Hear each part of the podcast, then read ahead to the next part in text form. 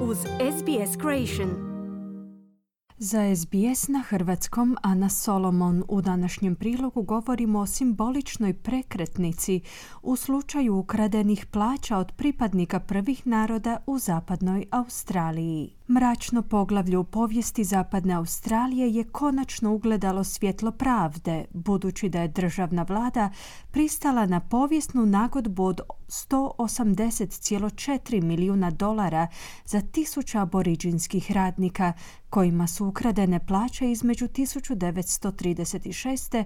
i 1972. godine. Isplate uključuju zasebni iznos do 15,4 milijuna dolara za pravne troškove. Premijer Zapadne Australije Roger Cook je prošlog tjedna objavio ovu vijest. Obviously, uh, we want to see justice delivered to these people.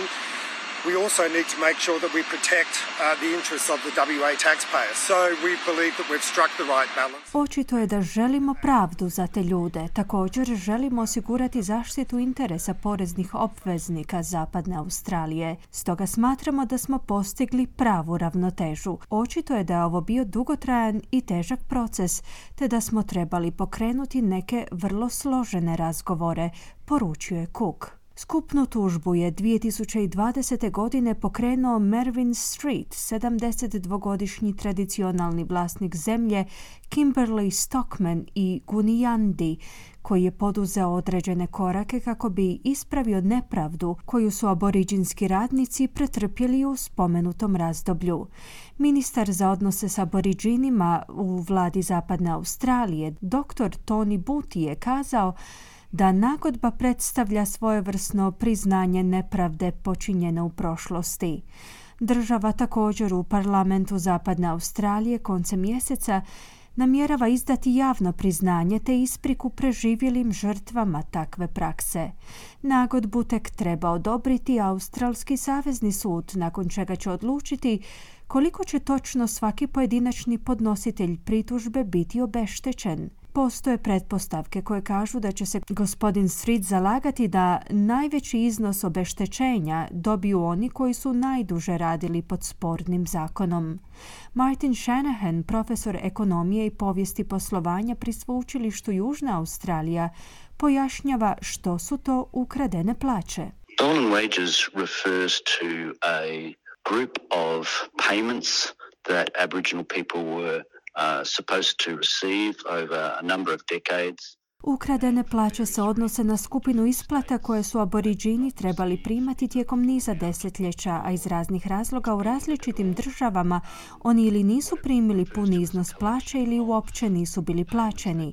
To je skup isplata koji između ostalog uključuje i Commonwealthke isplate za mirovine ili isplate udovicama, odnosno udovcima, ali i iznos za obavljeni rad koji im nije isplaćen, izjavio je profesor Shanahan, koji nadalje pojašnjava kako je došlo do takvog razvoja događaja. What in fact happened was that, uh, for example, if you were supposed to receive some uh, payment from the Commonwealth for uh, a benefit, maybe a widow's benefit or something like that, and it was paid to uh, meant to be paid to you. It might be paid to a mission where you were living, or it might be paid to a pastoral station where you were living. Primjerice, ako ste trebali primiti neku Commonwealthsku isplatu, ona je možda mogla biti isplaćena pastoralnoj misiji u kojoj ste živjeli i djelovali, te u kojoj su neki drugi ljudi zadržali te isplate i lagali vam da su polagali taj novac na vaš bankovni račun.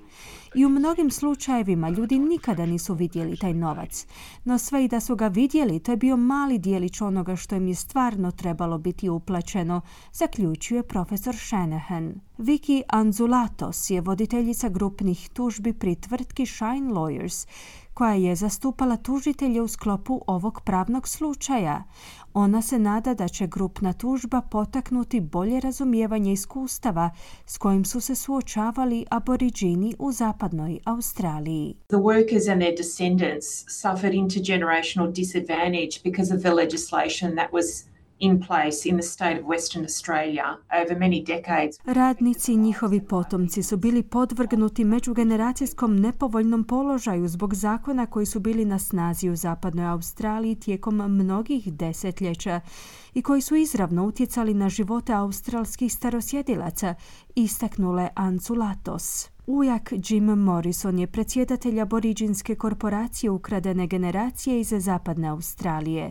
On gaji dvojako stajalište o odluci zapadnoaustralske vlade. Um, it's a great thing, it's, it's finally happening, I'm excited about that, but other part of me is saying, well, why, why has it taken so long? Dio mene je mišljenja da je to sjajna stvar koja se konačno događa. Vrlo sam uzbuđen zbog toga, no s druge pak strane pitam se zašto je trebalo proteći tako puno vremena i gdje je taj novac nestao.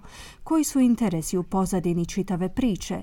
Drago mi je da su priznali da se radi o ukradenom novcu. Dakle, ova situacija je u neku ruku dobra jer se konačno zatvara to mračno poglavlje za mnogobrojne pripadnike australskih starosjedilaca kojima su ukradene nadnice dok su radili za pastoralne misije. Poslodavci su nas zakidali jer nismo imali državljanstvo, kazao je Morrison kojega žalosti činjenica da su mnogi ljudi kojima je ukradena plaća danas mrtvi. No kako kaže, tješi ga pomisao da će njihovi potomci ostvariti koristi od obećanog obeštećenja. Deaths, you know, a number of deaths in the last month that would have, you know, people that would have qualified. Ljudi neprestano umiru. Puno ljudi koji ostvaruju uvjete za obeštećenje je preminulo samo prošlog mjeseca. No dobro je to što će njihovi potomci moći okončati tu priču u ime svojih predaka. Puno njih mi kaže da možda neće dobiti puno novca, no da će tim novcem kojega dobiju kupiti nadgrobni spomenik svojim roditeljima. Stoga ne čudi što ga im dvojake osjećaje po tom pitanju. Bez obzira na boju kože, pitam vas kako biste se vi osjećali da su vam kojim slučajem tri četvrtine plaća ukradene kako biste živjeli u ovom svijetu bez prihoda? Što bi se dogodilo vašoj djeci? Priupitao je Morrison. 2019. godine vlada Queenslanda je isplatila gotovo 200 milijuna dolara aboriđinskim radnicima i njihovim obiteljima kojima su ukradene plaće u sličnim okolnostima. Iz zapadnoaustralske vlade kažu da nagodba priznaje povijesna događanja te prepoznaje vrijedne doprinose pripadnika prvih naroda toj saveznoj državi. No kako profesor Shanahan pojašnjava, ovo pitanje je i dalje sporno duž čitave zemlje. There has been quite some payments made in Queensland, for example, in the past. Um, WA, as you say, I think perhaps South Australia and New South Wales. Primjerice, Queensland je u prošlosti isplatio nekoliko obeštećenja. Mislim da ih je bilo i u Južnoj Australiji te u Novom Južnom Walesu. No ono što se obično događa u svim tim slučajevima jest to da su obeštećeni iznosi bili prilično konzervativni, čak i kada se državna vlada složi oko nagodbe u sklopu koje namjerava isplatiti odštetu pogođenim ljudima, općenito ta odšteta ide preživjelima i općenito se isplaćuje samo ljudima koji mogu jasno dokazati da su bili pogođeni tim zakonima, naglašava profesor Shanahan, dodavši da su učinci ukradenih plaća osjetni čak i danas. One of the, the main consequences of the, of the stolen wages, besides just the injustice of it to so many people, was the cumulative intergenerational effect. Jedna od glavnih posljedica ukradenih plaća, osim same nepravde prema tolikim ljudima, se odnosila na kumulativni međugeneracijski učinak – ako razmislite danas, mladi ljudi često posuđuju novac od svojih roditelja.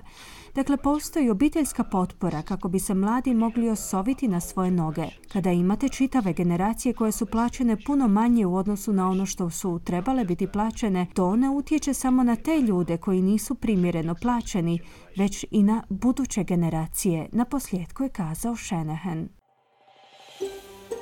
Želite čuti još ovakvih tema?